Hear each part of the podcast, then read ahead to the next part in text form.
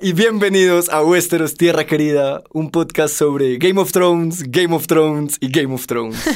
y hoy yo tengo la corona. La corona pasó por muchas casas, pero al final se quedó con la casa de los rotos de Estúpido Nerd.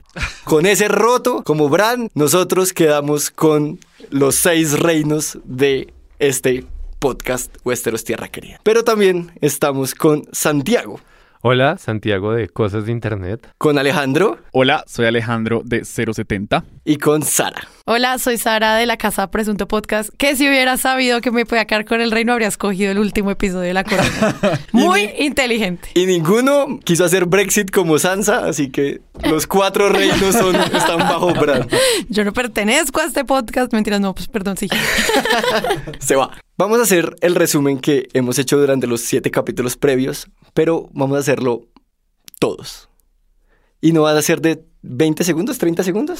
Sí. sino va a ser de dos, tres frases. Y es para ustedes, Uy, resumiendo, ¿qué fue Game of Thrones? Arranco yo, me están Sí, mirando. Te estoy mirando a ti, Santiago. Yo me voy a tomar un tiempito. Game of Thrones fue una serie muy, muy brutal que lograba mezclar temas de política, fantasía, ciencia, de todo. La ciencia ficción no, pero política y fantasía de una forma muy increíble. Y no lograron aterrizar la serie, se les fue al carajo. Entonces es también una serie que rompió mi corazón. Alejandro. Yo siento que Game of Thrones fue una serie que en un momento muy particular de la historia de la televisión nos hizo pensar que la televisión podía ser muy diferente, que el consumo de televisión puede ser muy diferente, que las historias de televisión pueden ser muy diferentes y que justo cuando tenían que cerrar el regalito y entregárnoslos en buena hora, se les olvidó lo que querían hacer al principio. Sara. Ah, Game of Thrones es la historia de un continente donde unas familias se disputan el poder del trono de siete reinos y a través de ocho temporadas pues conocemos al final quién de todos gana el juego de tronos. O sea, está como que desde el comienzo está planteado, son familias, parece un gran continente, pero pues finalmente está pensado es a estos eh, siete casas. Para mí, Game of Thrones es una relación amorosa. Pero no es la relación amorosa del vivieron para siempre felices. Y así es como quiero que resumamos este capítulo. Vamos a hablar de toda la serie como una relación. El momento en que la conocimos, el Oh. momento en que la amamos, el momento en que dejó de gustarnos y el momento en que quebró nuestro corazón y el momento en que se acabó. Porque como una relación, como muchas de nuestras relaciones, todo acaba. Esto no es padres e hijos, esto no es La rosa. la Rosa de Guadalupe, esto no es para siempre y la relación terminó. Sí, y estoy completamente de acuerdo con esa metáfora porque pues yo en este punto estoy muy bravo. Y yo en episodios anteriores he defendido Game of Thrones y en mi vida he defendido Game of Thrones en distintos momentos. Y lo de la relación para mí es perfecto porque un segundo antes de que uno termine con otra persona, todavía se están contando la historia de que nos amamos y, y que esto va, y pues sí, hemos peleado un poquito y tales, pero vamos para adelante. Y después de terminar, tú comienzas a revisar retrospectivamente toda la relación y es como, uy, parce, debimos haber terminado hace seis meses, eso estaba re mal, o sea, se, se reinterpreta mucho el pasado. Entonces, yo vengo en esa situación, yo vengo a este podcast a decirles, esto está podrido desde hace mucho tiempo. Hay relaciones que terminan muy mal, pero hay otras que no terminan tan mal. Yo estaba pensando que me, me gusta tu analogía porque también hay una sensación de despecho cuando las cosas se terminan. No solamente porque la serie nos haya gustado, no, sino cuando, como cuando uno cierra un libro y quiere como hay cosas que no me quedaron tan claras, o hay personajes de los que me enamoré, o hay cosas que quisiera saber más, o este universo me encantó, sea cual sea el universo, no estoy hablando de Game of Thrones, y esa sensación de eh, despecho, que es la que también tiene un podcast ocho días después de que se acabe la temporada, es perfecta. Sí, es que yo creo que para todos hoy fue un domingo muy triste, como levantarse con un guayabo extraño. Así uno ha llamado, odiado la serie, hoy todo el mundo tiene tusa. Sí, sea, el plan que vamos a hacer esta noche. apoyo, apoyo la idea de pensar esto como una relación dolorosa y tortuosa. Bueno, la primera cita, ¿cómo fue entonces? Tinder. ¿Cómo fue, cómo fue el, el swipe right y match? Yo, yo no llegué a la, a la serie en el primer capítulo. Yo o sea, tampoco. yo me demoré como, yo creo que empecé ya la tercera temporada, cuando ya todo estaba puteado en, en Westeros. Y era, bien, sí, está. Esta serie es chévere, linda, linda, me gusta. Con que me mira lindo, me hace sentir bonito. Estuve stalkeándole la vida durante de dos temporadas, entonces ya empecé a conocerla. Y esta tercera temporada me emocionaba y empecé a leer los libros. Entonces yo estaba como, ay, ya sé qué va a pasar. Ay, no te lo puedo creer. Ay, esta persona es re interesante y súper stalker. Esa fue como yo empecé a conocerla y fueron mis primeras citas con Game of Thrones. Y además hay algo ahí con esa primera cita con Game of Thrones, es como me gusta porque me acuerda a otras personas con las que he estado, ¿no? Entonces uno pensó en Roma y uno pensó en Spartacus y pensó en series que se parecen como, ay, tan divina, yo siento que hay algo que sé de ella y es como un terreno seguro en una primera cita darse cuenta que uno más o menos conoce con quién se está metiendo y con quién se está comiendo esa primera pizza en, en un restaurante. Uy, pero ustedes tuvieron mucha suerte porque a mí me recomendaron Game of Thrones. Yo acababa de irme de la casa y básicamente dormía en una casa muy vieja de la Candelaria. Estaba en un colchoncito apretando el, último, el único peluche que me llevé.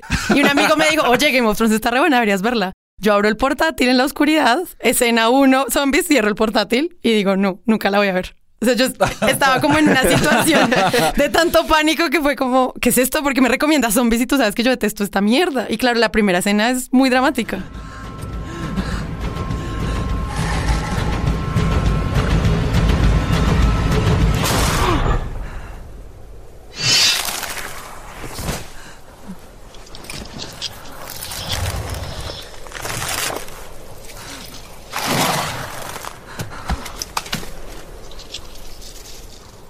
Me tardé por lo menos dos meses en darle una oportunidad. De día empecé y luego dije, no era tan grave. Pero en ese momento, cuando le di play, me tardé un montón. Pero igual Deberías llegaste en con- la primera temporada. No, mucho más tarde, casi a los, al final, desde la segunda, creo que ya la empecé Deberías a ver. conocer a este chico, es súper eh, genial, está súper bien, es buena onda y tú, No, tiene como un grano. no, no, no. Yo, Me tardé un montón, mucho, mucho en darle la oportunidad. yo estaba en Twitter por ahí dando vueltas y vi a alguien que puso un tweet como, uy, estoy muy adicta a Game of Thrones, no he, pa- no he podido dejar de verlo.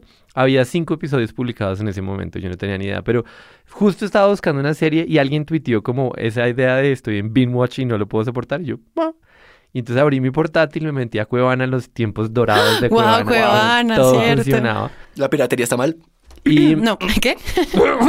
y arranco a ver esta vaina y esto es amor, pero mal. O sea, estas conversaciones de Tyrion con Jon Snow en el muro del norte cuando comienza a revelar cuáles son sus motivaciones. O el, eh, cuando está, por ejemplo, Varys con Ned, eh, que ya ha sido capturado después de la traición de Littlefinger, que uno le deja como, uy, man, esto está, esto está muy tremendo. Había un montón de señales en esos primeros episodios de que esto era un amor de verdad. Y, y pronto me encontré como, no solo recomendando Game of Thrones, como, oigan, vean esta vaina, sino dándome cuenta de que mucha gente se estaba metiendo en la misma historia.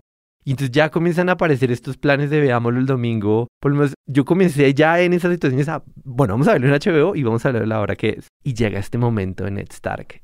O sea, eso fue un flechazo. Ah, pero tú empezaste en la primera. Sí, yo empecé en la primera, primera. Sí, quinto y yo episodio, vi, Santiago quinto ya... episodio. y yo vi lo de Ned Stark tres semanas después y, y- y fue, fue amor, fue amor de verdad. Fue como, no puedo creer que la televisión pueda hacer esto. Que además ahí, digamos, si seguimos con la analogía de las citas, esa sería como una quinta cita en la que uno tiene como un beso en el que dice como, ¿What? What the fuck acaba de pasar? ¿No? Como que uno realmente ahí se da cuenta que no es que está atraído, es que se tragó mal.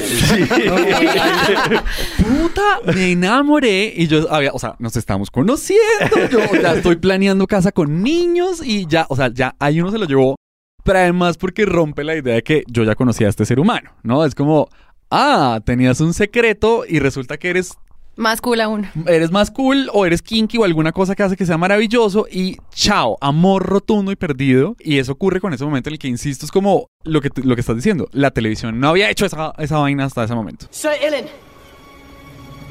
bring me his head.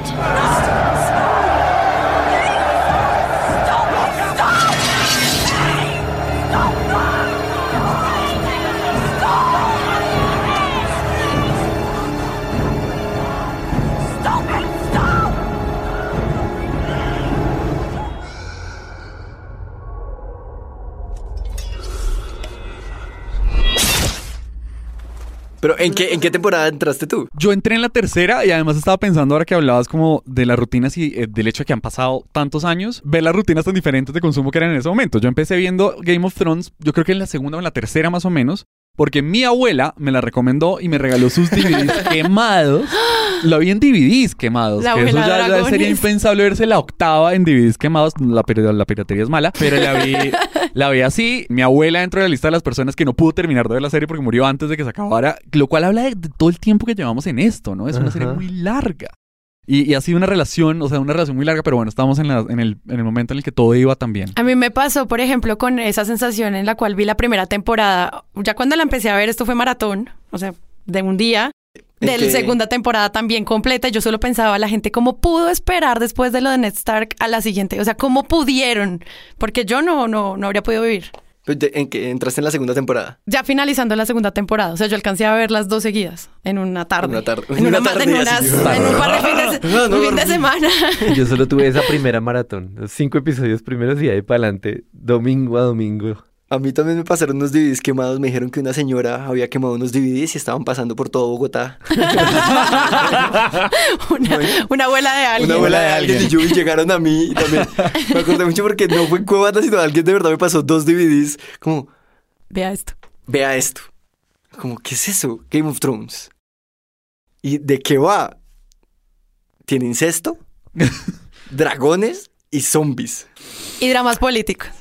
Nadie me dijo eso. Ah, Pero eso pues, Suena un está poco como, rebuscado. suena como baila, ¿no? Véalo, véalo, véalo, ahí se lo dejo. Dele la oportunidad a unos cuantos capítulos y me cuenta. Pero así con las la soberbia la- o la tranquilidad de y me cuenta en tres días. Y luego me da las gracias. Luego viene y me da las gracias. todo Ni siquiera recuerdo quién fue el que me lo, el que me lo dio, pero fue como. Recuerdo mucho el tener esos DVDs ahí como. Fue aburrido. Juan está haciendo puchero. Ah, voy a, voy a ver esa mierda para poder decirle a este man como. ¿Qué es esa mierda que me dio? ¡Qué porquería! Y. ¡Ah! ¡Mi amor! ¡Hola, bebé!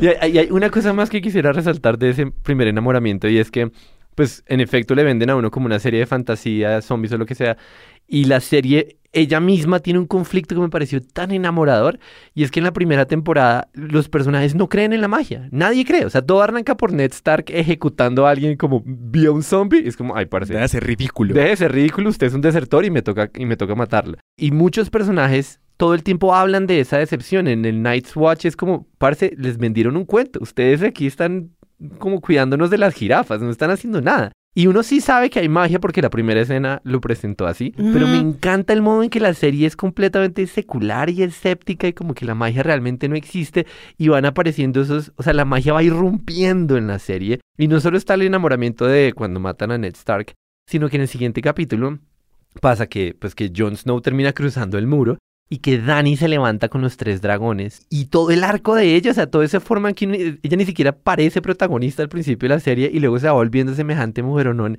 y al final sale con los dragones. Yo estaba flechado mal, pero así muy enamorado. Esa, recuerdo, esa es la última, última escena de la primera temporada. Sí, los la- acabó, dragones. los dragones. Y uno queda como, ¡ah! Sí, no, no, ¿cómo, pueden vivir alguien sin ver la siguiente temporada de una? Pues porque te toca, ¿Cómo porque al otro día no te levantas y la vida o sea, hay una, Pero es que no es fácil. hay una muchachita que se metió una fogata y no se le quemó ni el pelo y tiene tres dragones. O sea, eso fue increíble gracias Game of Thrones. En serio, de verdad.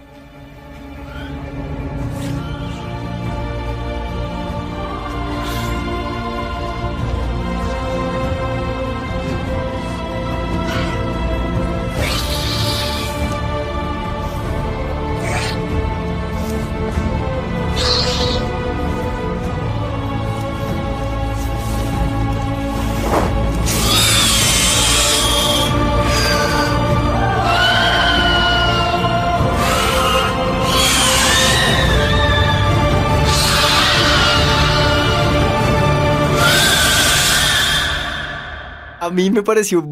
O sea, lo que de verdad fue como. Este es el crush. Fue lo de Ned Stark. Porque fue de verdad. Y honestamente, y sé que esto se ha dicho hasta el cansancio, pero quiero volver a decirlo. Es esta idea de. Ned Stark nunca le pasaba nada. O sea, sí, se metió con Jamie, ay, quedó cojito, pero ah, este man, ay, está peleando y es el bueno. Y era, es el héroe clásico, más clásico que hay, así bueno, honesto, decente, todo el mundo haciéndole fuerza y, y Cersei es mala, manipuladora, una gonorrea y están así los dos polos y no, va a ganar Ned Stark. Como, y lo van a enjuiciar, algo va a pasar. Dra- dame tu cabeza. Alguien lo va a salvar, así como, no sé, película clásica de Robin Hood, que ¡chan! Un flechazo al, el- al ejecutor, al Como el mismo. Game of Thrones, temporada 7 y 8. Exacto. y ¡pum! cae la espada. Wait, what? y queda uno, y yo quedé como. ¿Y, Y, y sabes ¿y esto? ¿Qui- ¿Quién es el héroe de estos? ¿Cersei? Y hay algo más ahí que me mató, y es que no solo es la sorpresa de que me mataron el personaje principal, sino el modo en que establecen como un conjunto de reglas para que uno luego analice la muerte de Ned Stark y se dé cuenta de que se lo merecía. Porque Exacto. cuando juegas el Juego de Tronos, esa actitud toda win noble, honesta y transparente no funciona. Estamos en un mundo más complicado y todos están como metidos en un juego que el que comete un error, paila, se lo, o sea, paila perdió. Entonces, no es solo me mataron al protagonista, es Tenía, ese- tiene sentido. tiene mucho sentido que este man, o sea, su, su- su problema fue ser demasiado buena papa. Y eso fue increíble. Además que uno viene de esa narrativa de los superhéroes Marvel, donde definitivamente el bueno, no importa cuántas batallas de Nueva, York tengan los Avengers, no se van a morir. Uno sabe eso, ese es el universo en el cual yo me muevo bajo esas reglas y de repente ocurre esto. eh, pues es una ruptura que yo creo que ya, pues Sí, es que yo creo que... con Da que una estás- línea. Con lo que estás diciendo, Sara, hay una cosa muy interesante. Es que con Game of Thrones uno dejó de pensar en el cómo. Uno siempre está pensando, uh, ¿cómo van a salir de esta hora? Y, y con Game of Thrones uno cambió al qué mierda va a pasar ahora, ¿no? ¿A quién Sí. van a matar? Era, era un hecho lo que iba a suceder. Y otra cosa en la, que, en la que en esas primeras citas uno le fue también con la serie y que nos coquetearon tan bien, era que además las grandes cosas, o sea, los cliffhangers nunca lo fueron porque además pasaron en el penúltimo capítulo casi todas. Ajá. O sea, el Red Wedding estoy casi seguro que fue no en el final de temporada, sino en el penúltimo. Sí. El, eh, Ned murió en el penúltimo. Y si, si revisamos de ahí en adelante, creo que muchísimos pasaron en realidad en el penúltimo capítulo. Y se volvió una, una institución para Game of Thrones. Viene el noveno Sí, capítulo. era el noveno, el nueve. exacto, era el Sí, el- noveno el y nueve era el tema. O sea, era poner un montón de reglas nuevas y además otra cosa que tenía en ese momento esta hermosa relación con Game of Thrones, tal vez lo único negativo es que había un ex todo el tiempo por ahí dando vueltas, que era la gente insoportable que se había leído los libros. Y todo el tiempo estaban como orbitando en ese momento como, jaja, yo sé lo que va a pasar hoy y sé qué les va a pasar y sé cómo van a reaccionar. Y estaba esta otra cosa que fue genial y que yo creo que una vez más inaugura Game of Thrones, que fue los videos de reacción. Que uno Ah, además sí. veía la serie, pero además quería ver los videos de reacción. Entonces era gente gritando, gente llorando, no sé qué. Todo gracias a esa manada de exes que orbitaban a los que estábamos viendo por primera vez la serie y que no teníamos ni idea de todo lo que iba a ocurrir. Entonces ahí eh, eh, estábamos también en ese momento con, con esa relación, iba muy bien. Muy yo, bien, muy otro bien. gran momento, la primera- pues como el primer momento en el cual me enamoré de la serie, ni siquiera fue en el- los grandes hitos que ustedes ya nombraron, sino la aparición de personajes como Peter Baelish y Varys. Mm. O sea, yo en ese momento Tyrion no era nadie para mí, sino estos dos personajes maquinando cositas. Y yo siempre pensaba como, estos son los protagonistas. Un momento pensé eso y estaba muy enamorada de ambos. Como Peter Baelish, o sea, Littlefinger y Varys eran lo máximo para mí. Ok. Más que dragones y cortar cabezas. Total, de Eran ellos dos, Y María. nos cuadramos. Sí, yo- Y nos Yo cuadramos. le predí el cuadre, yo. Sí, todos le pegamos el cuadro. Y mira, estas son las llaves de mi casa. por si quieres. Nos- cuadramos y ya íbamos a verla cada ocho días. Ya se volvió. Había una ficha en la casa. Exacto, ya eh, sabíamos de cu- dónde quedaban las cosas, empezamos a buscar mierdas en internet, teníamos seguramente wallpapers o mierdas en el celular o en el computador, empezamos a saber Cepillo de más, dientes, eh, se me exacto, quedó nos la crema. Ya sabíamos, había ropita en nuestra casa. Nos dejaron un champú en el baño, pero además todo el mundo en esa época, como estábamos empezando, todo el mundo se echaba champú. O sea, me- yo me repetí la primera temporada en estos días y realmente todo el mundo estaba mucho mejor peinado. Que al final el uso, digamos, el presupuesto de sedal rizos eh, perfectos fue disminuyendo conforme avanzó la temporada, pero el pelo, especialmente el pelo de Tyrion en la primera temporada, era una cosa muy particular. Pues claro, porque Era muy rubio todo. Era, era, era una cosa muy uno en las primeras citas va todo arregladito, lindito, va, todo bonito, pero luego empieza la relación y ya uno va soltando y va, ah, hoy no me arreglo, hoy no Sí. me peino tanto, ya Ese podemos momento salir peligroso en pijama los echarse un pedo enfrente de la persona con la que salió hace poco, ¿no? Como uno se echa el primer pedo y dice como, ah, ya hay confianza. Ok, creo que la metáfora se nos está yendo lejos. Me gusta, me gusta. Me gusta porque la metáfora del pedo sí es, sí es clave. Es como se nos volvió la rutina. O sea, empezamos ya a salir con Game of Thrones y de verdad se formaron parches como el de, el de Diana, de verlo cada ocho días. Empezamos a. Yo seguía viéndolo pirata, pero en páginas que lo subían una hora después. Porque era como lo grabo y lo subo y sale. Entonces, claro, no lo veía en HBO, pero lo veía el mismo día y no podía dejar pasar al lunes. O sea, yo no podía ver Game of Thrones el lunes cuando pasaban algo con estas páginas. A medianoche, una de la mañana, yo estaba viendo Game of Thrones para no llegar al otro día que me dijeran, ¿vio lo que pasó? No, no lo he visto, cállate. Sí, en anécdota personal fue en ese exacto momento en el que yo básicamente conocí a Santiago, porque puse en mi Facebook como algún alma caritativa con HBO, porque yo no soy como tú que busca páginas, o sea, yo me rendía al primer mal link y pues me salvó Santiago y me llevó a su casa, entonces gracias. Entonces, ok, estamos saliendo. ¿Y qué pasa en esas temporadas? O sea, cómo se sienten ya un poco conociendo a la persona. Ya sabemos cómo es Game of Thrones, ya sabemos que en el noveno episodio pasan cosas, ya sabemos que cómo son las dinámicas, que toca tener cuidado con Rob, como, man, no, no, Rob, no hagas eso. No, no, Caitlyn, no, Brienne. Como que uno ya empieza a preocuparse porque sabe que nadie es sagrado en Game of Thrones y que en cualquier momento se muere cualquiera. A mí me pasó que me tardé un montón en, por ejemplo, tomarle cariño a los Baratheon como para sentir ese susto de lo que les pueda pasar. No sé si fue también parte de la construcción como de esa familia, pero siempre uno era más como Team Stark. No sé, Caitlyn yendo allá a los de los Baratheon, diciéndole no peleen entre ustedes, aliémonos, no sé qué, y estos manes matándose entre ellos. Y de nuevo como apareciendo por primera vez para mí más fuerte el tema de la magia, que es cuando aparece la bruja, pues Melisandre. Lord of light, come to us in our darkness. We offer you these false gods. Take them and cast your light upon us. For the night is dark and full of terrors. Entonces, yo sentía como que yo todo lo que le pasó a los Baratheon a mí no me causaba tanta empatía, o sea, yo siempre estaba pendiente de Arya, de otros personajes, entonces ahí habían cositas como que me gustaba nuestra relación, pero pues había cosas que yo dejaba pasar, como bueno, esto va avanzando por otro lado que no estoy entendiendo muy bien, no sé dónde quedaba Dragonstone, no entendía nada, era como Sí, de acuerdo. Ese, ese primer pedito que estaba mencionando Alejandro bien puede ser cuando Melisandre saca un fantasma de su vientre y matan a, A Renly. a Renly pedo en todo sentido. Que a mí me parecía como que había flojeras por ahí, por allá. pero en todo sentido con O todas. sea, tú ya Pe- empezaste Sí, había momentos en los que uno Ah. decía, ay, pues este no, esa, esa línea narrativa tal vez no me está gustando tanto. De hecho, Khaleesi en la ciudad esta de Kath, Karth, no me acuerdo cómo se llama, tenía sus momentos de como boring. Como no quiero ver esto. Dame más Stark. Pero en todo caso, esa segunda temporada es, por ejemplo, toda la gloria de Tyrion teniendo conversaciones absolutamente increíbles con todo el mundo. Esta de Varys diciéndole a Tyrion el acertijo de hay un hombre, o sea, como un hombre que tiene un arma, ¿se acuerdan? Que le dice como hay un hombre que va a matar a otra persona y hay tres personas que lo están incitando a que lo haga. Uno es un cura, otro es alguien con mucha plata y otro es alguien con, como con un ejército, no me acuerdo muy bien los detalles, pero esencialmente él está planteando un acertijo en el cual dice a cuál de los tres Matas. matas tú o defiendes tú por cuál de los tres te vas. Y la moraleja es que el poder es una ilusión, que el poder existe donde creemos que existe, que es una sombra en la pared. Three great men sit in a room a king, a priest, and a rich man. Between them stands a common sellsword. Each great man bids the sellsword kill the other two.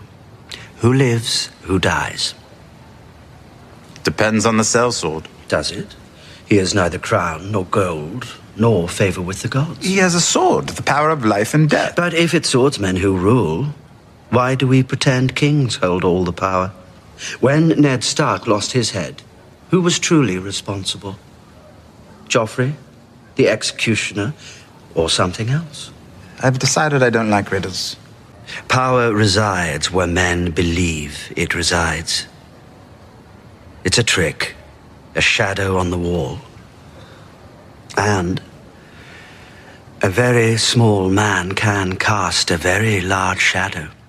Y en ese punto la serie se siente tan madura y como tan chévere que incluso un fantasmita aquí y una cosa mala ya no me molesta para nada. Yo estoy completamente a bordo en la segunda temporada y ya Sí, tengo no, parche de Game of. Thrones Ajá. de HBO en la casa, ya están llegando personas a verla y como, uy, esto está muy emocionante. Y la segunda temporada termina con Tyrion defendiendo King's Landing, que es glorioso con todo este wildfire y el man haciendo como la carga para tratar de... ah, que se van como por un pasillo y Tyrion lidera, que se echa un discurso. Uf, Y le pega un cachetadón a Joffrey. Sí, las muy- Gracias. Porque ya está Joffrey y Baratheon en el trono, que es el mejor personaje o uno de los mejores personajes de la serie, porque yo no había odiado a nadie como odié a Joffrey Yo pensé de que... una forma tan tesa. The king can do as he likes. A king does not ask, he commands. A king doesn't discuss battle plans with stupid girls. You're talking to a king! I'm telling mother. You can't. How many bastards does he have running?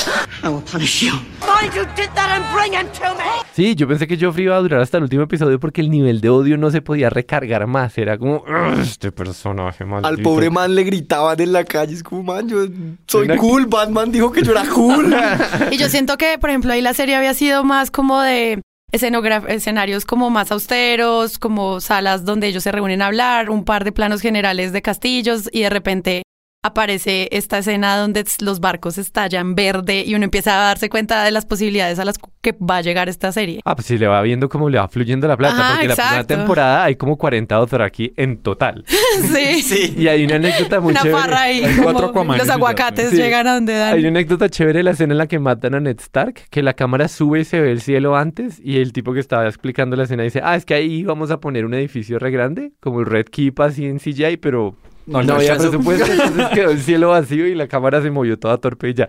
Pasaban ese tipo de cosas. Y luego Ajá. ya al final de la segunda temporada uno comienza a decir, hmm, No, esa escena es increíble. el mundo entero está viendo esta cosa. Y hablando de wallpapers, ese fue uno mío. Ahí están los wallpapers. Sí. Pero también hay otros momentos tesos en la serie, como todos estamos, estamos en el enamoramiento con la serie. O sea, todavía ya estamos viviendo, bueno, ya estamos saliendo, ya somos novios, ya tal. Yo la presento sobre todo. esto. Y tienen todavía estos detalles que están llevando esta relación al siguiente paso. O sea, estamos dando una base que es el discurso que se echa Tyrion cuando matan a Joffrey. Para mí, ese discurso que envenenan a Joffrey, creemos que es Baelish, spoiler no es, y el único que parece ser culpable del envenenamiento de Joffrey es Tyrion, y lo van a juzgar. Pero esto ocurre mucho después de la Sí, boda roja, ¿no? sí, yo Si creo que estamos hay- en cronológico, o sea, no importa. No, no, no importa. Ok. O sea, estamos- no, no Perdón, quiero que, no quiero que sigamos. no, si quieren nos devolvemos. O sea, funciona. No, no, lo que quiero es que comparemos esto como unas, como en qué momentos, qué detalles tuvo, dónde nos invitó a cenar, cómo celebramos el Ah, aniversario. ok, listo, listo, listo. Para mí, por ejemplo, Tywin hablando con Arya, me mataron. Yo estaba demasiado Uy, sí. enamorado de Game of Thrones con todas sus escenas. Era muy cool. Había como seis capas de información en las escenas. ¿Será que la van a pillar?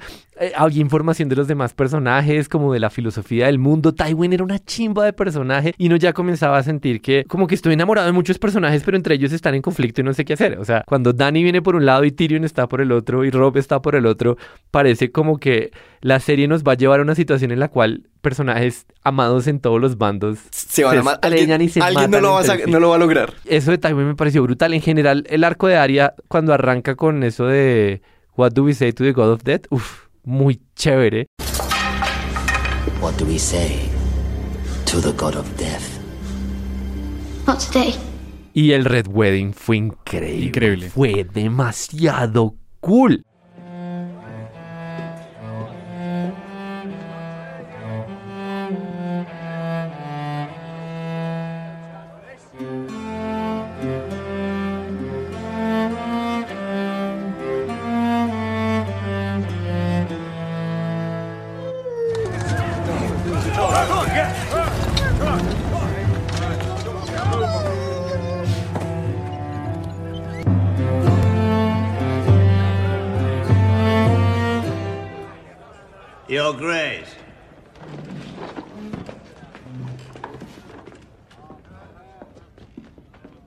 I feel I've been remiss in my duties. I've given you meat and wine and music, but I haven't shown you the hospitality you deserve. My king has married, and I owe my new queen a wedding gift.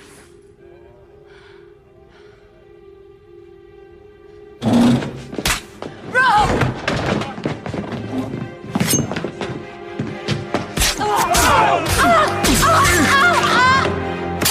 してろ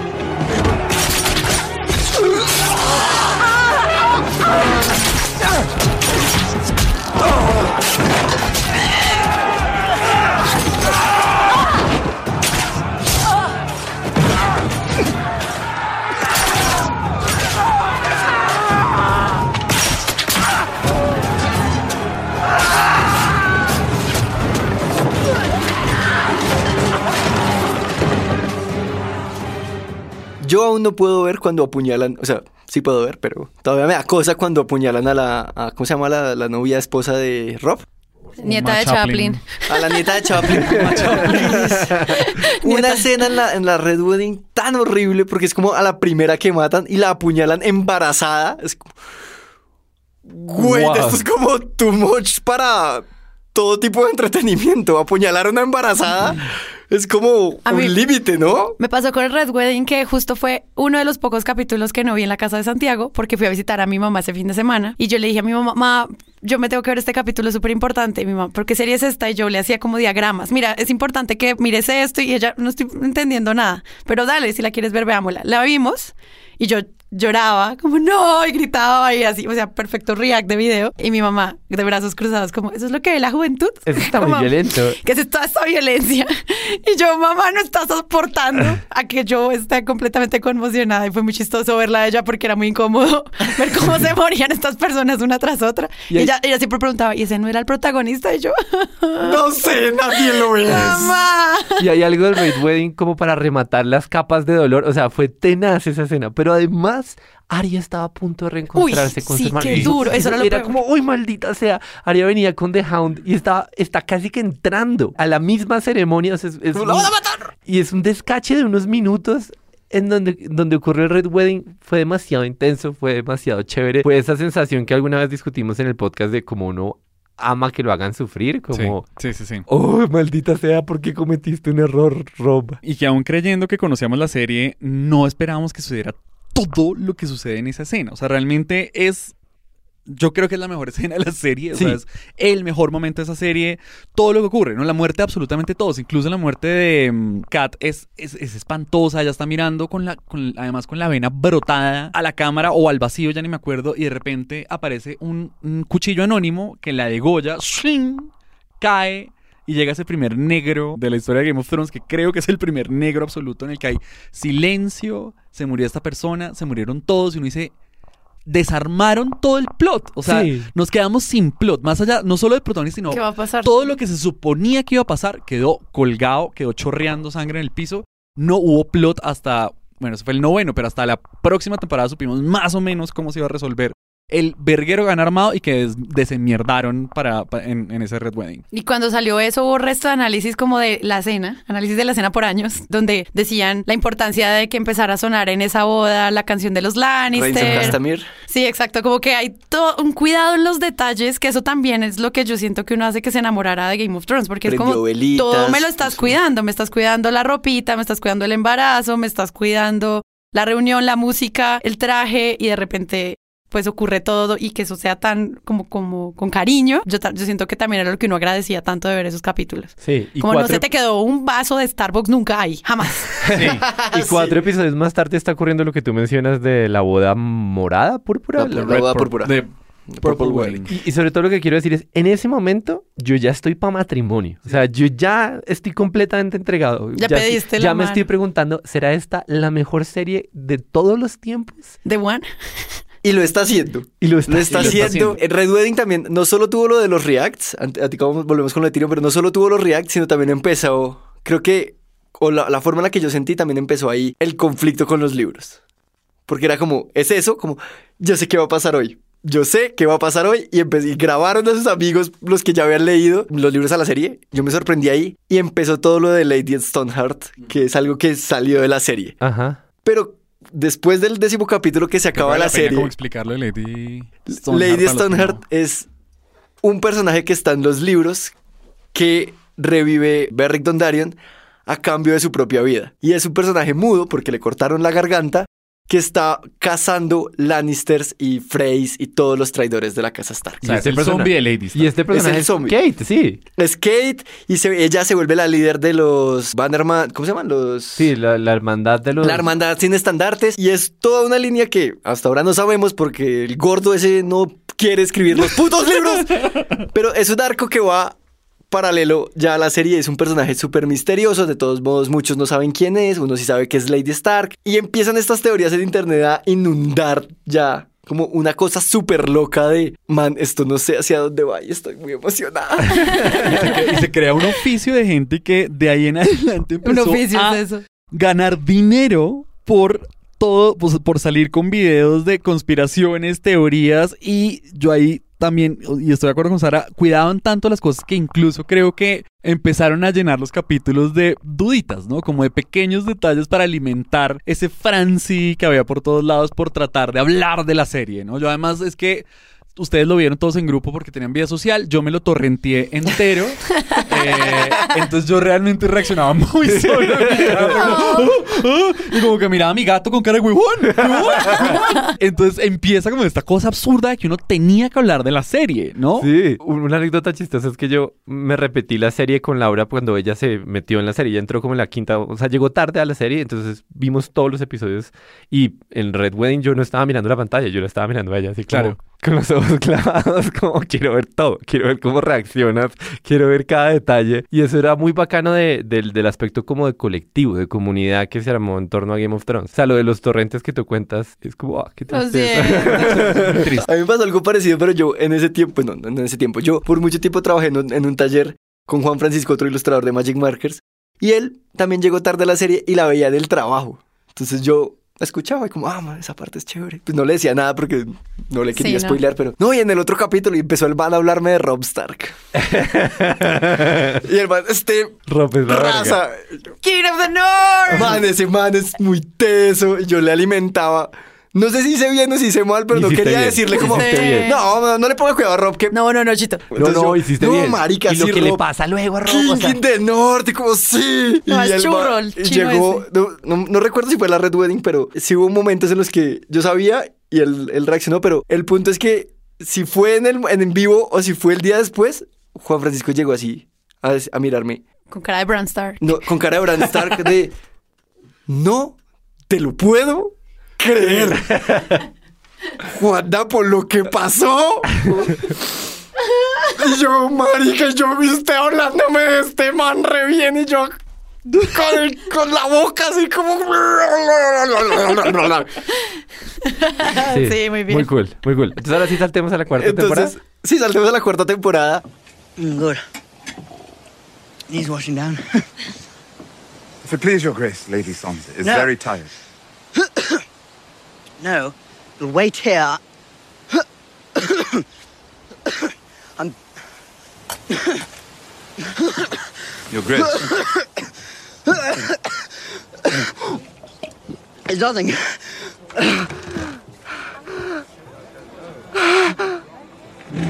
He's choking! Help the poor boy! Idiots, help your king! Wait! Joffrey!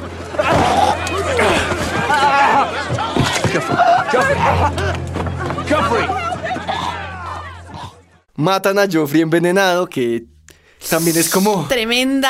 Que- es, el la misma sensación que con Red Wedding, pero, Pero al, al revés. revés. Porque no es, no, Miss Stark, sino, sí, sí, sí, sí, sí, sí, sí. Todo el mundo gritaba de emoción, como hijo de puta se murió este chino mal parido, por fin. Y fue fantástico, fue muy chévere que hubiera ocurrido de una forma tan sorprendente y tan satisfactoria a la vez. Yo sabía que Joffrey se iba a morir en algún punto, pero siempre me imaginaba como, no sé, Arya Stark llega en la temporada 7 y lo mira a los ojos y le dice, tú fuiste la caca horrible que bla, y lo apuñala. No, esto fue como, ¡ah! Es que uno ¿Qué? siempre se imaginaba lo épico, porque la televisión le lleva a uno a todo termina con lo épico, con las grandes batallas donde mueren los héroes o las grandes cosas, pero ya empezamos a ver que el mundo real, entre comillas, de Game of Thrones, pues no funciona así. Es como, el man está muy feliz en su boda. No, y además es que lo construyen desde el comienzo, o sea, la escena es perfecta porque la boda tiene una escena de unos enanos ridiculizando como una escena de teatro burdo. Uy, muy bueno y uno, muy bueno. uno está muy estresado como televidente viendo eso porque es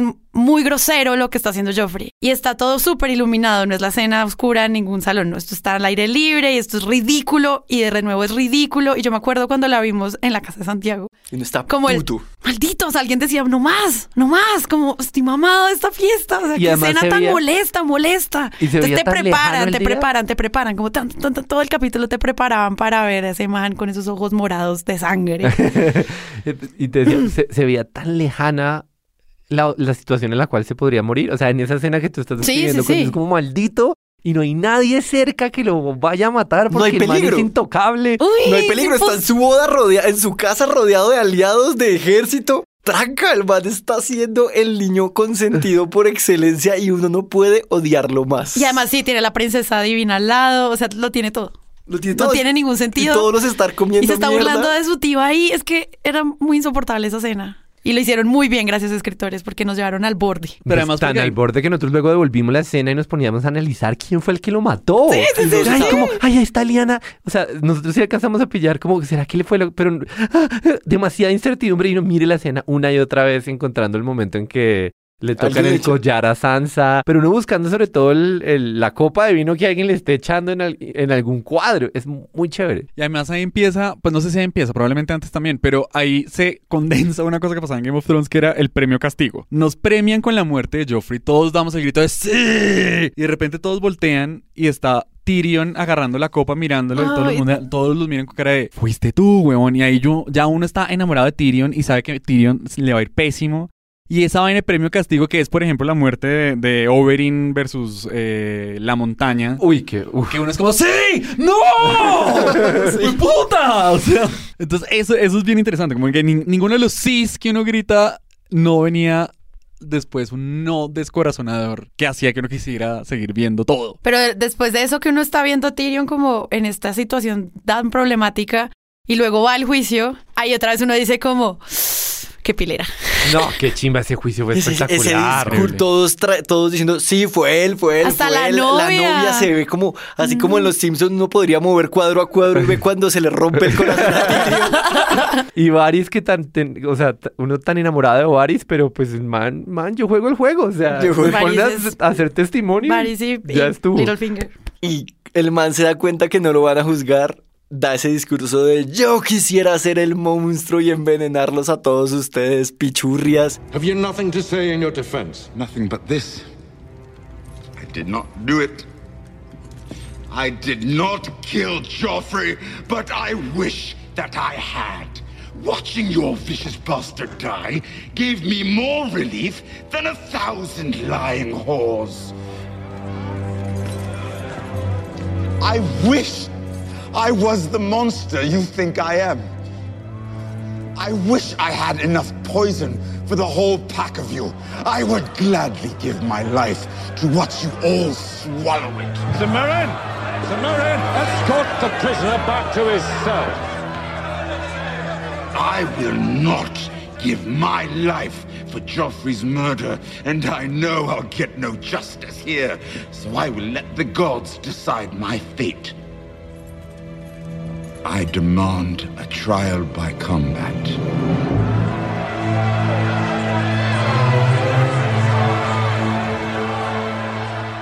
Exijo juicio por combate.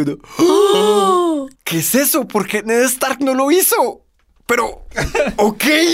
Igual ya había ocurrido antes. O sea, esa es la movida de Tyrion. Él, Esa- él ya había pasado cuando, cuando, Cuando Caitlyn-. Sí, cuando Caitlyn dice que él fue el que mandó a asesinar a Bran, pues en primera temporada, y lo lleva hasta el valle para que lo juzguen, y el man todo, juicio por combate. Y ahí es cuando aparece Bron, no sé qué, esa es la movida de él. O sea, Esa no es movida. como. Pero en este momento se siente Ajá. más grande. Sí. Y ya viene esta escena que también es el. Aquí no es como. No sé qué pensar. Porque llevan a Tyrion y Bron. Llega Bron. Y uno como, sí, lo va a llevar Bron. Y Bron le dice, no. Toda esa secuencia en la cárcel la amé. Bron diciendo como, parce, ya te he salvado mucho, no me voy a poner el pescuezo aquí. Ya no más me van a pagar, ya estoy tranca. Y Jamie también llega a la cárcel y lo mira con cara de mira mi mano. ¡Ay, Ay, la Jamie mano de Jamie! Uy, eso fue terrible. ¡Ah, fue muy cool! Ese Sí, es otro sí. momento de. Venga para acá. ¿Qué? Porque era el mejor peleador, el más apuesto, el más teso. Estaba así caminando, iba a ir hacia King's Landing para que devolvieran a las niñas Stark. Los capturan y. ¡Pam! Yeah, this should help you remember.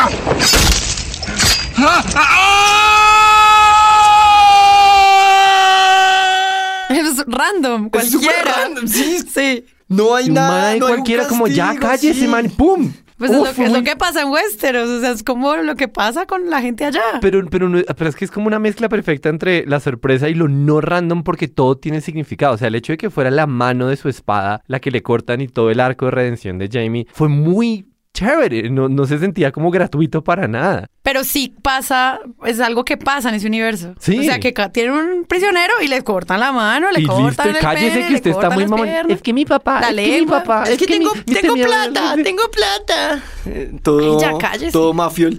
Mafiol. Sí, Malfoy. baila, ya cállese y pum. Mafiol. mano. Saludos a Mafiol.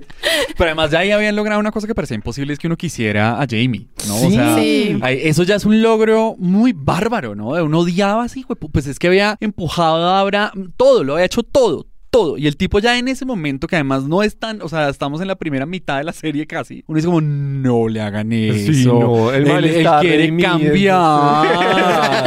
él ha mostrado actitud. O sea, de verdad. Entonces, es muy, o sea, otro de los grandes logros, ¿no? Como esos arcos tan duros que hacen como con Jamie principalmente. El arco de Jamie es de los mejores arcos de, de la serie. Uf, muy No, y ahí es cuando, pues, a mí me pasó algo y era que en ese momento Sansa se va al valle con Littlefinger, porque a este man lo nombran como Lord allá y entonces se la lleva y bueno. Y todo el mundo seguía como, ella es mucha Sansa, es que Sansa es la más bruta. Y yo era como, ven, está súper secuestrado, o sea, ustedes que esperan. Es que es mucha Sansa, digan que no. Sí, sí. ¿Con Sansa? Son Sansa. Ahí todavía era No, pues es que la eso- más bruta, la más que se escapó, Sí, pero es que la más que tenía miedo y a mí me parecía, me- yo me acuerdo de sentir mucho miedo cuando ella estaba en esa casa del valle, como con su traje negro y con su primito rarito. Me acuerdo mucho de sentir miedo, o sea, como No, el De que me diera pánico. sexualmente, básicamente. O sea, Sí, no, es que era a mitad de esas escenas donde el man le da un beso, pues primero mata a la tía, luego la besa y yo era como, ¿esta china qué va a hacer? Ok. Y todo el mundo era como, ella es mucha boba porque No, se pero va yo no con estaba así para él. nada. O sea, yo me Pero- acuerdo de Sansa en las primeras Ay, temporadas. pues, Porque Sansa al principio traiciona a Arya por tonta y por tratar de caerle bien a Joffrey y uno la odia por estúpida. Y hay como todo un castigo a Sansa por bruta, que luego el castigo se excede y se excede. O sea, ya cuando Joffrey está siendo súper cruel con ella, ya es como que "Ey, te pasaste. Y luego ella comienza a aprender a ser como muy amable y a sonreír y comienza a verse cómo se construye este otro personaje que también es muy chévere. Entonces, en el momento en el que tú estás hablando, cero Sansa boba. Eso ya... Pero No. para ti, pero internet, si, si estoy de acuerdo con Sí, Sara, sí, estaba sí. muy. Ay, Sonsa, ay, cómo se deja, ay, Sonsa. Pero si eso es lo del valle, es lo que la gente empieza a decir como. Sonsa. Porque es el momento en el que ella sale con ese traje Sí, negro. sí, es como, sí. Sonsa, tu mamá. Sí, hay un momento que Sansa descubre el leather y se pone... Ajá, empieza con esos Pero trajes. aprovecho para recomendarles un video, creo que es de Vox, que estaban analizando el vestuario de Sansa y de, Ay, y amo. de mm, Cersei y, y mostrando cómo Sansa cuando está capturada en King's Landing básicamente utiliza los mismos pasteles que Cersei. Ella se copia. Y el Ella peinado, siempre se peinados. y los copia. peinados. Y, y digamos Ella- como que hay todo un, un- un vestuario que está representando el modo en que ella Aprende. Aprende políticamente a funcionar de una forma y de otra y ese- esa salida del cuero es también como un ya, no Claro, tengo es- que esconder nada de esto. O sea, muy cool. Esas mega coronas que tenía al comienzo con Cersei eran las de Cersei. Esas, esas trencitas que tenía pegaditas a los lados son las de Marjorie. O sea, siempre es como ella imitando a las mujeres que le parecen como a las que debe seguir. Como yo voy a encajar ahí con estas viejas. O voy a aprender al menos. Sí, como sí, sí. Entonces, los ídolos. Sí, exacto. Y ella trabaja mucho con eso y a mí por eso, adelantándome un montón, me encantó que la coronaran con el pelo totalmente liso. Es que de hecho la historia O sea, de Sansa... siento que significa cosas. La, la historia de Sansa en toda la serie es súper sorora, ¿no? Ella va cayendo en manos de, de mujeres inteligentes, maravillosas, que van alivianándole la que tal vez tiene el camino más tortuoso de todos, quitando tal vez a Greyjoy. El, el- el camino de Sansa es muy tortuoso en la serie. O sea, Mm. es violada, es secuestrada, está en manos de, de muchos de los personajes más perversos de todos. No hemos hablado de... de, de, de ¿De Ramsey? de, de, de Ramsey, o sea, Bueno, y, ahí va, ahí va. y allá estuvo esa pobre lidiando, aguantando y, y- y, insisto, ella descubre el leather y arranca uno de los personajes Sí, más de esa temporada me encantó cuando Sansa sale de negro y yo, yo siempre estaba muy asustada por ella. Y nunca me parecía como, ay, qué boba que eres, sino como, pucha, qué difícil. Sí, yo siento que Sansa dejó de... Ay, qué boba que- Cuando ella ya está hablando, por ejemplo, con Marjorie, que le está preguntando como, oye, ¿qué tal es Joffrey? Y ella, "Ay, mi, el príncipe Joffrey es un amor. Y es como, no, en serio, cuéntame, ¿qué tal Joffrey? ¿Se acuerdan? Que Marjorie sí, está- sí. les cambian el matrimonio Y entonces Sansa con Tyrion. están y- tratando de decirle Sansa, dime que en efecto este tipo es el monstruo que yo creo que es. Y Sansa ya está como en modalidad toda política diciendo, no, yo no podría hablar mal de, Del rey. del rey. ya en ese Cagada, momento sí. cero boba. Pero también creo que esa idea de que Sansa era una boba era porque los demás podían hacer cosas. Entonces sí tenían, o sea que es, es eso, es como lo heroico versus lo real. O sea, Rob no era bobo, sino era, tuvo mala suerte en la primera mirada, como lo traicionaron. Dijo, man, Rob era un imbécil. Todos los que podían desenvainar una espada o hacer algo por sí mismos eran grandes héroes que no eran tontos. Sansa estaba amarrada, secuestrada en King's Landing sin un aliado, la llevaban de acá para allá y uno es como, pues sí, es la bobita. Pues sí, no tiene Y dragones, no a tiene... hoy en retrospectiva sí es como, pobrecita porque le tocó duro, pero tesa, tesa, tesa, es como de los arcos que están, de los, de los pocos, quizá, o quizás el único arco que está bien hecho. Al final, ya considerando todo, Sí, al final ya considerando todo, es ¿Ya no de estamos viendo retrospectivas? es de los más completicos. Yo estoy completamente de acuerdo. A mí Sansa me parece que es de las mejores armadas, más transparente, más... Sí, sí, sí, pero igual yo estoy privado con ella porque ese secreto que compartió tuvo efectos súper, súper, súper, súper desastrosos y no es como algo que se haya conversado ni nada por el estilo. Es como, ah, yo sí voy a contarle a Tyrion para que le cuente. Marica, Mataron te ciudad. costó un millón de personas ese chisme y ni siquiera lo comentaste luego. Justo, justo, pero digamos que, ok, en todos los problemas, y ya vamos a ir a- al, Todavía estamos bien. al corazón roto, con todos los problemas que tuvo el arco de Sansa, creo que es el mejor, o el más redondo. No Pues es es que- redondo, pero es el más redondo. Sí, es de los más redondos, pero sobre todo para mí es irrelevante porque yo siento que la serie, si bien tuvo muchas cosas malas, se merece el adjetivo de perfecta como a la altura de la sexta temporada. O sea, fue tan chévere, es que todo lo que hemos narrado Sí. hay tantos momentos y no hemos mencionado que luego llega Oberyn a la cárcel y dice como yo seré tu campeón y pasa todo lo de Oberyn. Y no hemos mencionado el For the Watch de Jon Snow, que fue absolutamente increíble. Y la, y la línea de Dani también era súper interesante porque ya comienza a desarrollar toda esta narrativa de cómo el poder tenerlo es súper complicado. O sea, Dani parece que simplemente va a volverse una guerrera exitosa y luego comienza a enfrentarse con la realidad de ser un líder. Y como que ya quiere ir a Westeros y, y ya conquistar el trono, pero le toca quedarse en esta ciudad Marine, no me acuerdo. Y darse cuenta de que es muy fregado satisfacer a todo el mundo y que los dragones matan esto y lo otro. Y por cierto, esa es la Dani que elige no ir a Westeros por el trono porque tiene una responsabilidad acá y se queda un ratico más como cuidando las cosas. Entonces, la serie está sembrando un montón de elementos. O sea, tiene estas tres líneas narrativas: la de, mm, la de los White Walkers y todo el norte, con un mensaje, una chimba de hay Magia. cosas más importantes. Y el modo en que la magia se va metiendo. Y ahí ah, tocaría hablar de Bran, por ejemplo, y todo lo que pasa con Bran. Que es brutal, además. Yo estaba demasiado emocionado con la perspectiva de que a Bran le pasara algo. Perdón. Entonces, así que no, no- vamos a, a- porque hasta la altura de la sexta, lo que dice, lo que dice Santiago, pasan muchas cosas y no podemos dedicarnos a todos estos momentos tan grandes como las, pues ya los nombraste, así que gracias. Pero es eso, la serie empezó a dejar de enamorarnos de sus personajes para enamorarnos de su mundo. O sea, estábamos enamorados con las cosas que pasaban en Westeros. Más allá de si teníamos ciertas, ciertos gustos por uno u otro personaje, nos gustaba no saber, nos gustaba que podían matar a cualquiera, nos gustaba incluso que fue lo más teso cuando mataron a John. No, eso fue muy teso. Mataron a John y los libros se, acabaron. y ya nadie sabe qué va a pasar. O sea, yo nunca fui muy fan de John, pero en esa escena lloré y pues estaba en la casa de Santiago con mucha más gente y me metí como entre las cojines de la, del sofá para que nadie me viera llorar y había alguien que me decía como, deja de ser el No, ceroso, Sara. Había que puede ser, llorar. Pero yo, era o sea, porque tú estaba como, brutal. bueno, sí, uf, estaba increíble el capítulo y yo con el cojín abrazada, llorando, pero de verdad, o sea, esto fue, No, es que de verdad. ¿qué, y- ¿qué es esto? Y esa habilidad que tenía la serie, porque John era muy huevo al principio. En la primera temporada era como, ay, final". otra vez nos vamos al norte a ver a John y sus huevonadas. Pero el man se va deshuevonando, desenhuevonando, no sé cuál es el verbo ahí. Desagüevando. Desagüevando y se va volviendo cada vez más interesante. Y cuando por fin comienza como a afinar el acorde, ¡ah, lo mata! ¡Ay, ¡Maldita sea! Y claro, porque tuvo que tomar decisiones que eran muy difíciles de tomar, pero eran decisiones de paz y reconciliación. Y tuvo, tuvo consecuencias. Paz y tuvo reconciliación. consecuencias.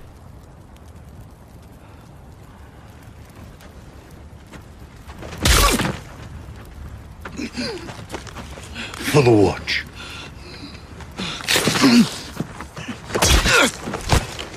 For the watch. For the watch. For the watch. For the watch.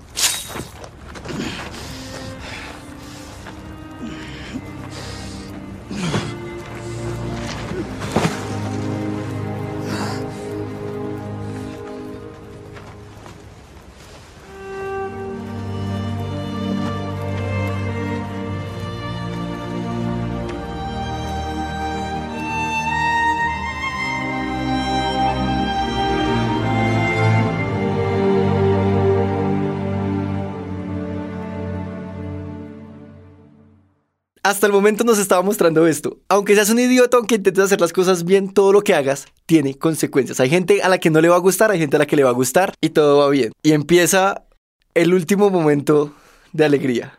Empieza cuando ya todavía la serie está chévere, pero en retrospectiva sabemos que quizás este fue el último mes, el último año, el último lo que quieran. Las últimas vacaciones Las juntos. últimas vacaciones juntos. El último momento de amor que es la sexta temporada. Sí. Pero yo tengo una pregunta. ¿En qué momento nos muestran la magia de los sin rostro? ¿Ahí o después? Ya ha ocurrido. Ya ha ocurrido. Uy, eso también es increíble, entonces sí.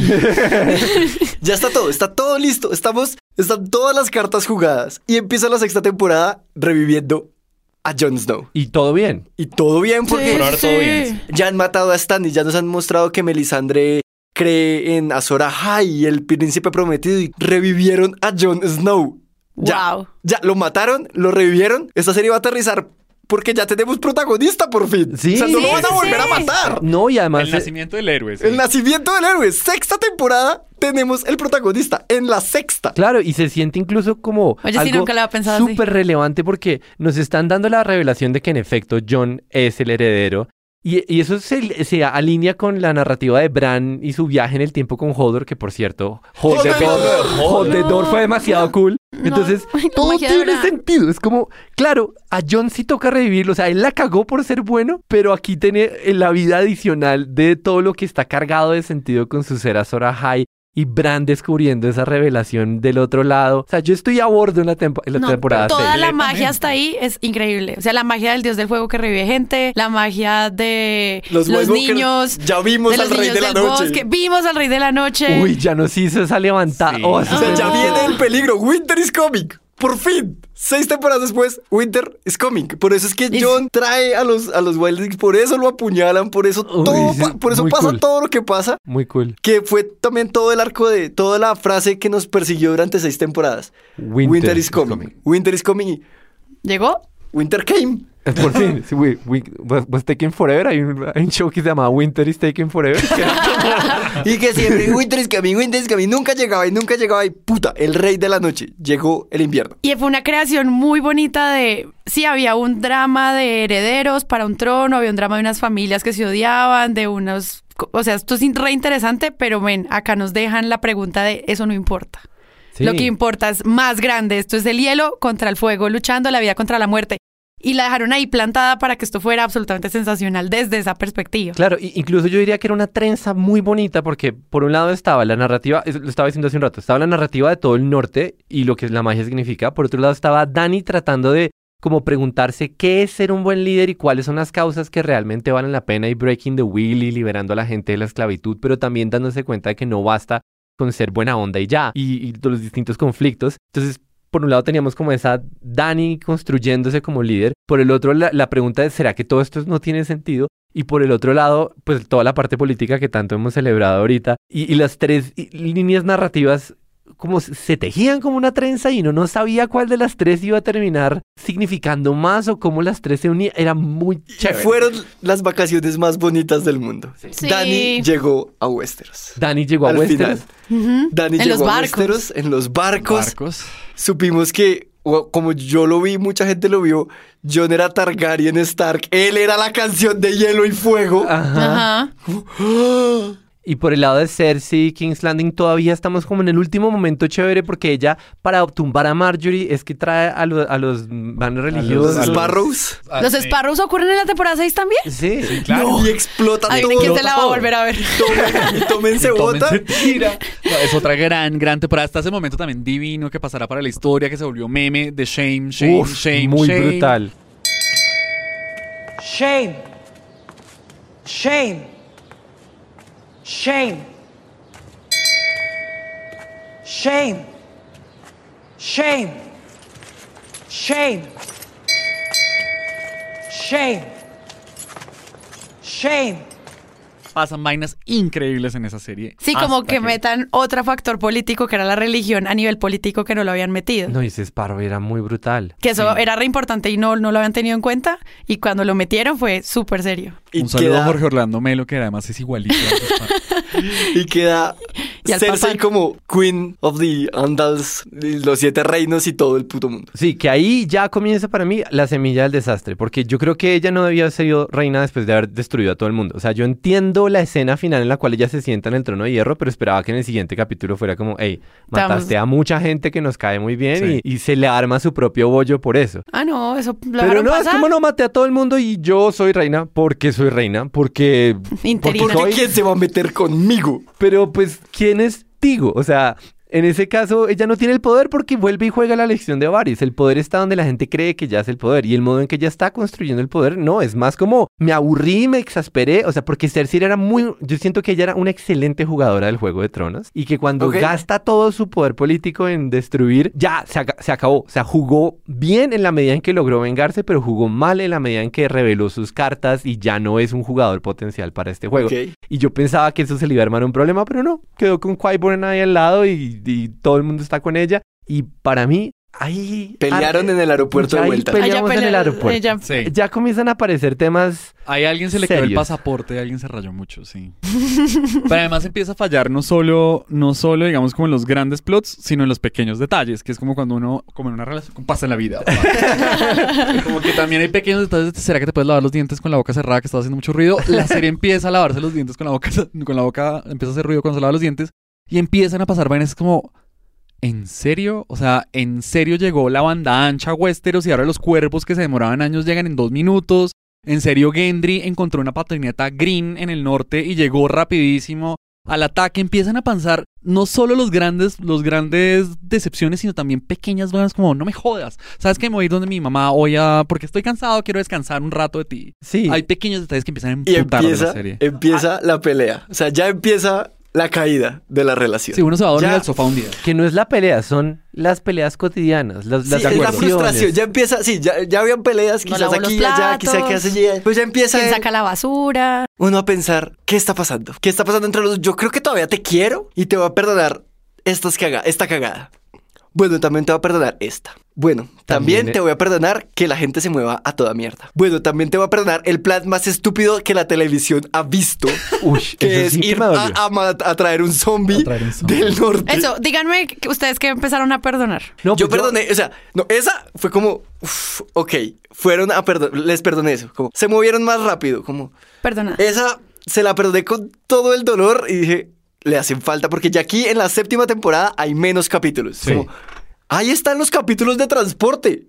Ahí están, ahí están los capítulos de podemos hablar, podemos ser políticos, podemos recuperar. En los que faltan. ¿Dónde están los que faltan? ¿Dónde está yendo al muro? ¿Dónde está yendo al muro a salvar a John? ¿Dónde están el resto? ¿Dónde están los huecos? Ya se me dolió. Me dolió el plan. Me dolió que fuera Tyrion. Me dolió lo de las cadenas de dragón. Cuando uno empezaba a sentir que. ¿Por qué está eso ahí? Y era tan rápido como. Eso ya yo la estaba viendo en la casa de. Ya en el parche de Santiago y Diana. Como lo primero que todo el mundo dijo. Y cuando la, la gente se da cuenta tan rápido es porque hay un problema. Sí. Como, y los zombies traían cadenas gigantes. Para ¿Por rescatar dragones debajo del hielo. Hechicero. Eh, Sí, un hechicero lo dice como, ya todas esas cosas como, bueno, te las perdono. No, yo- Y uno las va notando. Ya, Pero- eh, El Suicide ahí- Squad que armaron también es ridículo. Es Sí, como eh. abriendo tanta gente en este mundo. Digamos, acepte, ya perdonamos que hacen ese plan de mierda, listo. ¿Quiénes van a ir? Los cuatro actores que tenemos de todas las regiones. Y Es un como- extra red shirt para que lo maten por si Ah, acaso. sí, sí, sí. es como, ah, bueno, lo perdono. Yo ya en- ahí, retrospectivamente hablando, no, no lo perdono. Yo le he perdonado cosas como, por ejemplo...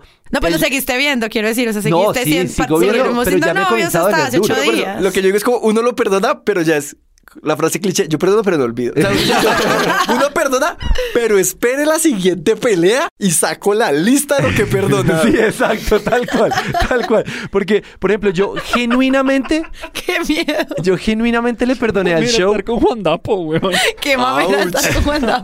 yo genuinamente le perdoné al show cosas anteriores, como, el- como el modo en que se termina la línea narrativa de Dani en, en, en su en Marine, es que estaba, que no se resuelve lo de los Sons of Harpy y le matan a Sir Barristan, ¿cómo es que se llamaba este güey? Barristan. Hay una, en una pelea como re random se muere un personaje re importante que no llevaron a ningún lado y no sé, ella no logra como sacar nada de ahí y deja tirado a, ¿cómo se llamaba su amante? Darío. Darío, Darío. como, bueno, Darío. chino, encárguese usted. ¿El man en dónde está ahorita? El man está bravo de que hayan matado a Dani. Le- le ¿Se por- enteró? Se enteró, sigue en el poder. Yo no tengo ni idea, pero dejó ahí como tirada una línea narrativa y yo honestamente se lo perdoné. Yo me hice el bobo para no estar pensando en esas cosas Sí, eso porque es cierto. ya está llegando Dani a Westeros. Pero en cambio, cuando Tyrion, el personaje supuestamente inteligente de la serie, propone el plan más estúpido para convencer a Cersei, que en ese punto ya se le habían cagado porque como se gastó todo el crédito en su explosión verde, pues ya era pura maldad, ya, ya no tenía sus matices, por ejemplo, cuando estaba capturada por el Sparrow, que uno hasta se sentía mal por ella. No, ya es Cersei la más mala de todas las malas y Tyrion tratando de convencerla de que los zombies existen cuando ella tiene un zombie que lo... O sea, ya tiene guardaespaldas a un zombie. Es como, sí, lo sé. Ahí Pésimo, ya, sí. ya yo no estoy perdonando. Yo lo que estoy tratando es como de, de sobrevivir a esto. De, de, ay, ya no quiero pelear más. Cerremos esta vaina. No es igual, no es perdón. Es, es como una decepción horrible y unas preguntas sobre la vida. A mí otra que me rompió el corazón fue de nuevo lo que decía Alejandro al comienzo de que te dan amor y luego te quitan. A mí me encanta la escena en la que Dani dice, malparidos los Lannisters, voy a matarlos a todos y llega con el dragón y los quema toda la a todo el ejército de Lannisters, así increíble, escenas absurdas, producción, explosiones, la bomba atómica. Y es como esta gente les cayó un dragón encima y Jamie está en su caballito Ay, sí. y le corre al frente al dragón y yo, ay, Jamie. Que la, Adiós, Jamie. Que la fuerza te acompañe. Y es como, no, Bron nos salvó. Nos ¿Qué salvó. Es esto tan ridículo. inverosímil? Yo tampoco quería que se muriera, pero tampoco quería que se salvara como se salvó. Muy brava, muy brava. Esa fue otra pelea que tuvimos durísimo. No, que yo creo que sí, que los personajes en ese momento dejan de ser los personajes que uno conocía y se empiezan a volver como excusas para hacer avanzar el plot porque queda poquito tiempo, entonces hagamos que esto pase, hagamos que esto pase y eh, los personajes dejan de tener un montón de matices en términos muy generales. Ahí empieza la pelea dura que, que, que es, para mí el momento ya de descorazón absoluto fue cuando John y Danny se van de camas y es como, nah, o sea, tontería todo. De camas. Qué tontería todo, que arrunche- Hacer el amorcito. Hacer el amorcito. todo. Qué horror. Ya en ese momento yo, yo estoy muy, muy, muy descorazonado, pero digamos, jugando a que el matrimonio siga y durmiendo en el sofá. sí. No, y Gendry corriendo ese pique en ese frío. Ay, qué horror. No, ¿por váyase qué? corriendo el maratonista. Uy. Ok, creo que ya los cuatro estamos en Ese actitud cardio. de... ¿Qué? Creo que queremos, que creo que quiero terminar. Sí. De- tenemos que hablar. Tenemos que hablar. Game of Sí. Thrones, tenemos que hablar y empieza Y la si, no es octava que, y si no es porque estamos viviendo juntos y porque tenemos todos estos recuerdos encima y si, Sí. no, si no está tan cargada esta relación, yo realmente ya me hubiera ido. Sí, es pero... como que realmente cuando uno dice como, ya voy a hablar hoy, voy a hablar hoy, y uno ya está a punto de mandar el mensaje de texto como hablemos hoy, uno se acuerda como de la batalla de los bastardos y es como, ay, démosle un día más a Es como esto. Es de que los hijos, o sea, sabemos ya quién tenemos podemos hijos. ser. No, pero Tú mira y yo que- podemos hacer una Yo cosa que- grandiosa. Yo creo que no es un matrimonio. Sale, nos fuimos a vivir y esto acaba. Y No, la vida yo, sigue. creo, yo creo que hasta hijos hubo y en esa situación Uy. tan dura, con Que planes con estúpidos de Tyrion, uno es como, no, pero y los chinos y la relación, ah, que... No, pero por ejemplo, para mí incluso la batalla de los bastardos, que fue como en serio algo también precioso que nos dieron, de a unos niveles de nuevo de producción muy cerdos, ese man tampoco tenía por qué vivir. Sí, Pero- ¿Cómo no sí, más? Pero es muy ridículo, fin, ya otra vez lo dije. Yo creo que esas, esas cosas como la batalla de los bastardos y las cosas que aún tenía bonitas, incluso en la octava temporada, aquí Santiago vino a defender la octava temporada, son cosas de como toda relación cuando se está acabando igual. Todavía vamos a cine y nos sentimos bien. Sí, de- Todavía vamos a cenar y nos sentimos bien. que es una escena muy increíble. La de los Lannister y la de los bastardos es increíble, pero ni Jamie ni yo tenían por qué sobrevivir a eso. Si no los querían matar ahí, pues no los pongan ahí. Sobre todo Bron, que no hicieron nada con ese personaje. Bron, el dragón debió haberlo quemado y ya. Sí, ya. Se acabó esto. Y entonces ahora sí quiero hablar de cuándo y cómo terminó su relación con Game of Thrones. Uy, cálmese. Pues yo creo que voy a dar como la respuesta que vamos a dar todos, pero el, el- el penúltimo capítulo fue atroz. O sea, yo creo que fue en el, en el penúltimo capítulo que además veníamos de la tradición del penúltimo capítulo. Fue en el penúltimo capítulo donde ya cualquier tipo de sorpresa, o sea, era como, fue una sensación como de la volviste a hacer. O sea, me volviste a hacer lo que siempre lo habías hecho. Eh, no vas a cambiar, tú no vas a cambiar. O sea, esto ya, lo intentamos y nos, nos, nos emocionamos un montón. Aria matando al, al rey helado fue como, un- como una salida de fin de semana maravillosa y que fuimos felices otra vez, pero el capítulo siguiente fue como, creo que ya sé qué va a pasar, creo que ya sé, o sea, ese momento de, de no, no, no creo que pueda suceder nada que mejore que mejore lo que ya está planteado. Ya está demasiado planteado lo que iba a pasar al final. Yo creo que la primera pelea que tuvimos, porque duró pues o- seis peleas, pero pues la primera fue, yo le tenía, no se imaginan la fe que yo le tenía al personaje de Bran, con lo que ya había pasado con su viaje en el tiempo, con la magia, con los poderes, con la posible conexión que tenía con el rey helado, con la posible conexión que tenía con las brujas, Con Ae- la- con Aeri- con Sí, sí, con el pasado, el, el man solo fue al pasado a buscar el diseño de una silla, es como... Yo le tenía demasiada fe y yo cada vez pensaba, dámelo, dame, dame un flashback de 10 minutos. Sí. Es lo único que necesito. No me lo dieron ahí cuando yo me empecé a dar cuenta que eso no iba a pasar. Se, sentí el de nuevo en cámara lenta como se me rompía el corazón. Más cosas, pero esa sobre todo la más importante. Yo me emputé muchísimo con, con el- la misión del, del Suicide Squad y el dragón y la resucitada de Jon Snow. O sea, yo ya ahí pensé, terminemos. Pero ahí todavía estaba como una actitud de... Y terminemos bien. Terminemos... como podemos seguir siendo amigos y podemos compartir más amigos y podemos vernos por ahí y recordar todo lo bello y, y terminemos y está, está, todo bien. Pero cuando, en el penúltimo capítulo, cuando Dani se vuelve loca Sí. y estamos cortando entre Dani genocida de la nada transformada, porque yo sé que hay toda una discusión en internet, pero marica, no sembraron suficientes semillas para que Dani se volviera así de loca, así de rápido. Claro que sí, hicieron un previously con eso justificaron todo. o sea, sí, hicieron un previously, qué mal paridos, además hicieron un previously. Previamente en el cerebro de. Daenerys. Se mandaron como una, una excusa médica de la psiquiatra de Daenerys como, no, miren, miren. Y comenzaron a meter el tema de los Targaryen son una moneda al aire. Y como, ¿qué? ¿Los genes de Dani? Entonces ahora se va a enloquecer de... re-.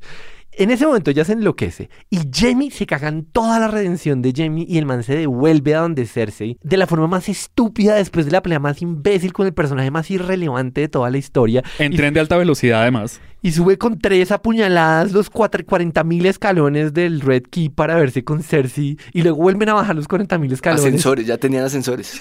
Y, está, y está la cámara cortando entre Arya sobreviviendo por quinta vez porque la queman, le caen las cosas encima, se muere como tres veces en cámara y luego no resulta que no se murió. Y el dragón está matando gente y Jamie está cagándose por completo todo lo que hemos construido. Y Cersei está a punto de morir una muerte que no tiene ningún tipo de sentido ni de recompensa después de que la pusieron a mirar por la ventana la última temporada y no hacer nada. En ese momento fue como tu puta madre. Tú y yo nunca más. Santiago tirando nunca platos, más. Santiago tirándole platos a la pobre serie y empacándole las maletas. Sí. Más, y la serie, usted sabe cómo era yo y Santiago, no, tú has cambiado. No, y llevo todas estas. Yo, yo me puse tan bravo con la serie que me puse bravo con Westeros. Ustedes en el episodio anterior, los que grabaron el episodio anterior, estaban demasiado benevolentes. Y yo me gasté estos 15 días viendo videos de YouTube de todo lo malo con Game of Thrones y cargándome de argumentos para decirle a toda la gente: esa fue una relación tóxica. Veía los WhatsApp viejos cuando se peleaban. Para mí, yo estaba, y obviamente estoy en la escuela de Diego. Esto puede aterrizar bien. Esto puede aterrizar bien. Esto podemos ser amigos después de esto. Por favor, no más. Además tengo la coronita dentro de ocho Tengo días. la coronita. Pero sabía en el fondo de mi alma que esto se había acabado porque cuando se acababan los capítulos con la gente en la que estaba, no, la conversación no era como, qué gonorrea, qué chimba esto, qué chimba lo otro, sino, "Pip". nos mirábamos como a ver quién rompía primero y, ¿te gustó? Yo, cara. ¿Alguien quiere café? Era un, era un, una- un duelo de miradas, de serio, como, ¿te gustó? A ver quién decía que sí o quién decía que no y podía explotarla. Y lo segundo, que pasaba esto y al, mismo tiempo pasaba los chistes. La serie terminaba sus capítulos y era un chiste de sí misma. Cuando lo de las campanas, lo primero que sonó, Johnny White dice que eran las campanas de la iglesia están sonando, anunciando que el año, el año el año viejo se va. Y todos nos cagamos de risa porque el respeto se perdió. Y sin respeto no hay relación. Entonces, yo venía como todo ilusionado, ok, vamos a apagar esto. Y el rey es Bran. ¿What? Y para eso vine. O sea, ¿tú veías el futuro, hijo de puta? O sea, ¿tú viste que Daenerys ¿El enloqueció y no le dijiste a nadie, cabrón? ¿Tú querías ser el rey?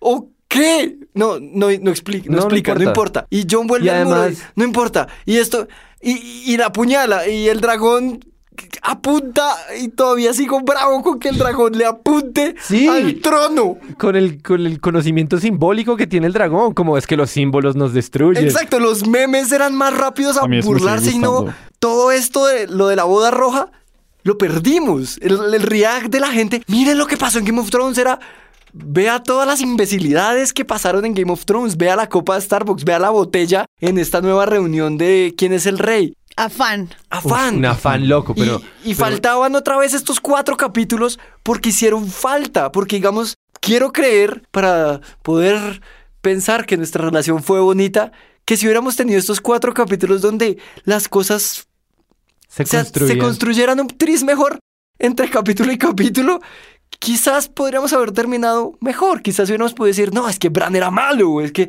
o no, es que quizás Bran quiso esto todo el tiempo, pero no. Siempre fue el rey de la noche. Siempre fue el de la- cualquier mierda que justificara por qué esto, pero lo que me duele es que o no hay justificación sólida, no eso, o, o no hay justificación, o no hay eh, sólida, o no hay justificación para nada. Y se acabó. Y lo segundo era, estos dos Davids ahora les toca salir a dar entrevistas de por qué hicieron las cosas, a decir, no, es que Daenerys olvidó que estaba la flota Era de Bro-". transexual. ¿Cómo? No, sí, como Sí. she, she sort of forgot about the, the ¿cómo se llama? The Iron Fleet. The Iron Fleet, but they didn't forget about her. Qué, Ridículo. qué por qué me tienes- declaración de mierda. ¿Tú por qué me tienes que salir a defender eso y no me lo estás mostrando en tu serie? Ajá. Salió la mamá a decir, no, pero vea, ella es buena muchacha. No le termine, no le Que me lo demuestre, pero no, a- todos los demás lo están defendiendo. Y sobre todo, eh, lo que me parece más grave de todo es ese efecto retrospectivo de las relaciones y es, me rompes el corazón y yo comienzo a leer todos nuestros encuentros del pasado como algo Claro. dañino.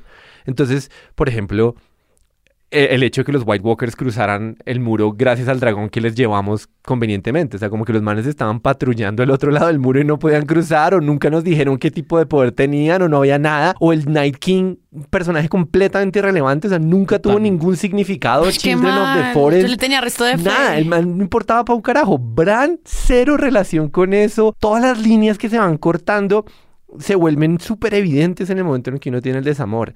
Y ya duele. Sí, es que es, esa- es eso de, una vez más, pasa en la vida, pasa en las series, pero en una retrospectiva súper inteligente, ¿no? Entonces están todos esos momentos que uno es como, uy, es que me acuerdo, me da una rabia. Eh, eh, pero es que abandonaron demasiado, o sea, trabajaron demasiado en Bran, dema- demasiado para que no pasara nada. No, pero sí trabajaron pasó. demasiado, pues, Es el nada, llegó es el para rey. esto. Bobos y Eh, trabajaron un montón en Aria y era como, Ay, ¿cómo haremos para matar a Cersei? Huevón, llevas como toda una temporada siendo la asesina perfecta que se enmascara y no sé qué. Porque es como, ¿cómo matamos a, a, a, a- a Cersei? Y- y No, a Sara. a mí no, a no. ¿Cómo matamos a Cersei? Pues que vaya Aria, ¿no? Es como, o sea, todo... Disfrazada de Jamie. Que disfrazada de Jamie y la mata. O sea, era como abandonaron total. Tendrías que matar a Jamie antes, pero bueno. Y Dale. ni hablar de todos los plot holes que quedan y de todos los personajes, como qué pasó con Uncle Benjen que dio Lora, solo apareció como Ay, ¿qué máquina tal mil Uncle veces. Benjen? Qué cosa tan floja. Ridículo. ¿Qué pasó con todos los libros que se robó Sam? ¿Qué pasó con todas esas cosas que nos que supuestamente iban a ser importantísimas y no pasó nada? Les dio pereza, les dio jartera o están preparando el mejor spin-off de la historia de No, HBO? qué mejor spin-off. Cállate, cállate. No, No pero- vamos a cangrejear. no hay cangrejeo aquí. Y exactamente por esa misma razón que todos están diciendo es que el arco de Sansa se siente sólido y uno se amarra de ahí para decir, No, ¿saben cuál es sólido? El de Theon. Ese estuvo bien. Pero que Ah, se amarró de ahí. Sí, o sea, cuando yo vi lo de Sansa, ella diciendo, miren, yo llevo todo este rato diciendo que el norte no se junta, respeten mi decisión, el man, pues ahora es rey, es su hermano. Le dice, sí, hágale, pégale, o sea, súper rápido, todo el mundo acepta, o sea, no hay nadie que esté en contra, porque, porque ¿para qué? Eso es más diálogo, más tiempo. Y a ella, hacer Star Wars. ella se va y tiene esta escena preciosa en la que la coronan con la mejor pinta del mundo, o sea, eso- son todos los wallpapers de ahora en adelante para todos los fans de Game of Thrones. Eso es, por eso uno se agarra de eso. Y por eso al final uno siente que el arco de Sansa sí cerró y que es el mejor por lo mismo. Porque Arya volviéndose pues viajera de, Ma- de Machu Picchu nah, o sea, como que el resto no cierran, ella sí, y por eso se, pues ella sí se convierte casi en la héroe y en todo de, de Game of Thrones. Sí, Sansa es la razón por la que uno dice, yo igual todavía la quiero y la respeto a ella. o sea, Sí, yo todavía puedo tener nuestras wallpaper de ella. la quiero y la respeto y le deseo lo mejor en donde esté. Sí, sí, exacto. Si me la encuentro es como, ay, ¿te acuerdas cuando te coronaron de reina? Qué precioso esto. Y, y Tyrion, yo haría una defensa de Tyrion que fue, fue la razón por la que más me emputó eh, la séptima y la sexta y la octava. Y era ver cómo iban desdibujando a Tyrion y desdibujando a Tyrion. Pero siento que lo supieron amarrar muy bien en el último, en el que nos devuelven al Tyrion que siempre queríamos. En el que además explica que el tipo lo que estaba haciendo era lo que no debía hacer, que era jugar al guerrero enano. Y lo cierran bien. Yo siento que Tyrion queda. Queda lindo y ese momento en el que está armando las sillitas y tal, me casi Te, gusta. te conmovió, poquito, sí. No, pues yo terminé la- lo que tú decías. Cuando, cuando terminamos de ver el episodio, yo sentí como. Bueno, se acabó Game of Thrones. Eh, ¿Polas? como que se acabó. No sentí como que, ¿Alguien tenía como que, como que me puse a llorar de la rabia. Como que habían cosas que yo sentía que era súper injusto. Y no fue como, ay, bueno, ya se acabó esta mierda. Tanto sufrimiento esta temporada, ya se acabó, ya, chao. Menos Por mal fin. no me tocaba grabar episodio.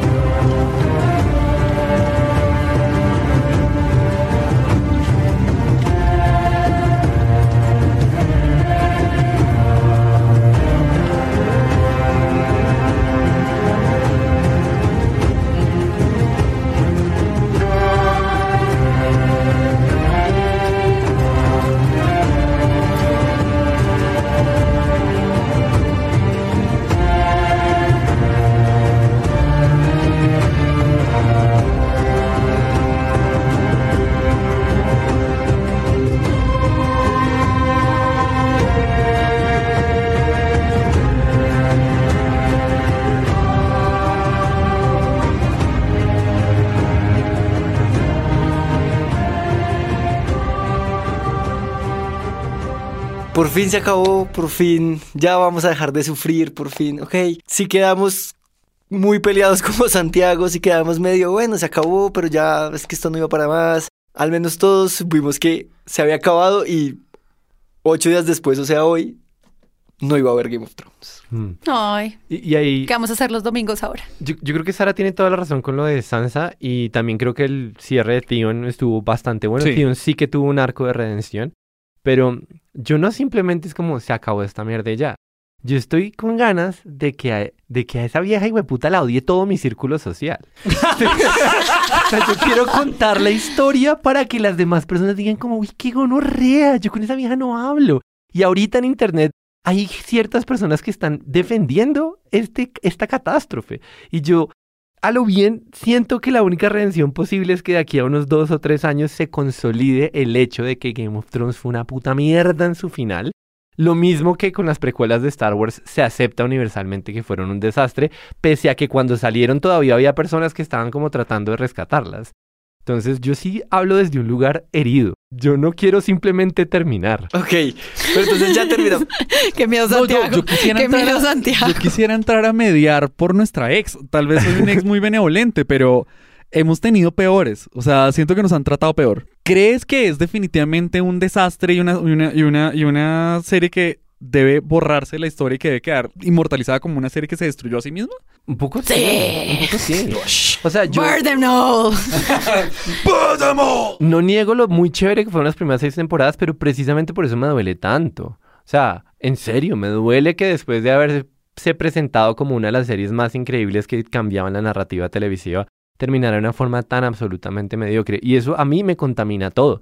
Me contamina las cosas que estuvieron medio bien. Es como ni siquiera quiero que estén bien. Quiero encontrarles el lado negativo y darme cuenta de que, ay, Sansa hizo esto malo o lo que sea. Y también hace que si me pusiera a ver la serie otra vez, solo la veo desde el dolor. O sea, cada vez que Dani esté tratando de aprender lecciones de cómo ser un buen líder y cada vez que ella se dedique a la causa de liberar esclavos y que to- todo eso va a ser como, ah, qué asco. Y cada vez que Tyrion parezca como que tiene un lugar a donde ir, qué asco. Y cada vez que Bran, que, que Bran esté como siguiendo las pistas del cuervo de tres ojos. Como, oh, qué porquería. sí. Y John, que al final lo ponen ahí como un extra en su propia serie.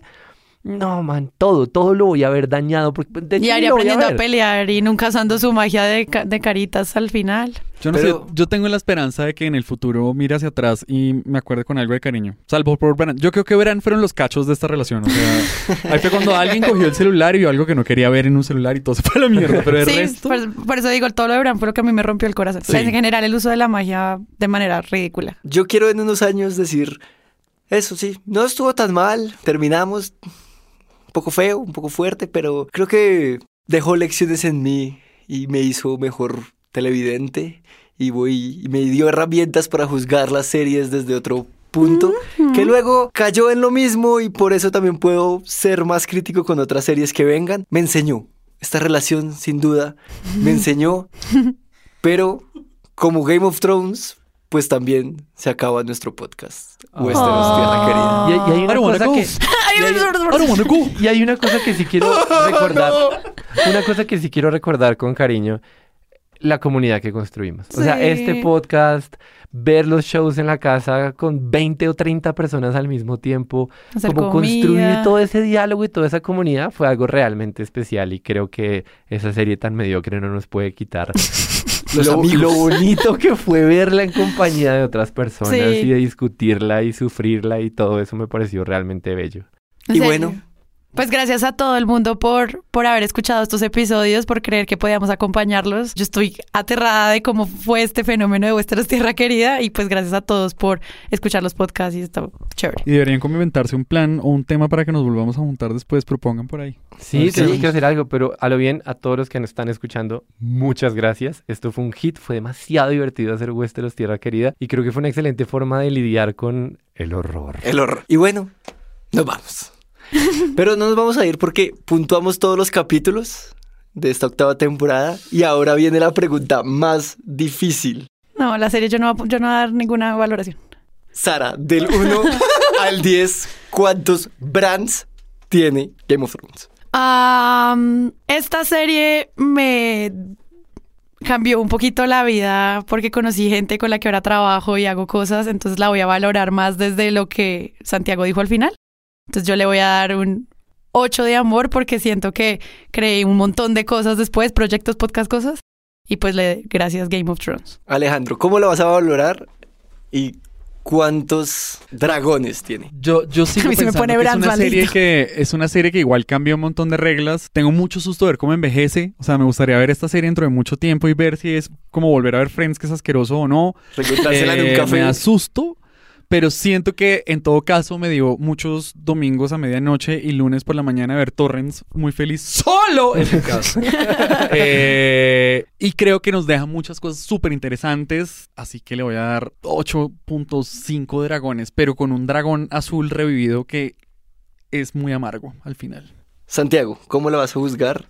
¿Y cuántos Night Kings tiene Game of Thrones? ¿Cuántas cadenas de dragón? ¿Cuántas cadenas de, de zombies intentando sacar un dragón de un lago, pero viendo que lo podían matar porque seguramente iba a venir Daenerys por él? Lle- Llegó a tener 10 Night Kings esta serie. Sí, Los llegó a tener. sí. Y terminó con 4. Uy, uy, uy, uy, uy. Sí, estoy... tiene sentido lo que dice Santiago. Yo la voy a juzgar también, como ya les dije, de que creo que me hizo un mejor espectador, de me hizo una persona que quiere pedirle cada vez más a las series y que no sean más de lo mismo, como medio herramientas para poder comparar que los personajes tienen no tienen que ser unidimensionales, sino pueden ser personajes de una complejidad increíble, pero que al final igual me puso los cachos y fue feo y lloramos y nos peleamos feo, pero me dejó muchas cosas buenas, me dejó un parche muy cool y como en Estúpido Nerd pasa, pero le va a dar 7.5. Uy, eso es muy bajito Para- para los estándares de Juan Dapo. Y muchas gracias a todos los que escucharon Westeros Tierra Querida, muchas gracias a todos los que nos apoyaron, muchas gracias a todos ustedes, a las cuatro casas que hicieron parte de este proyecto. Entonces, nos vamos. Último chan. Último chat. Pero grave. Chan. ¡Podcast!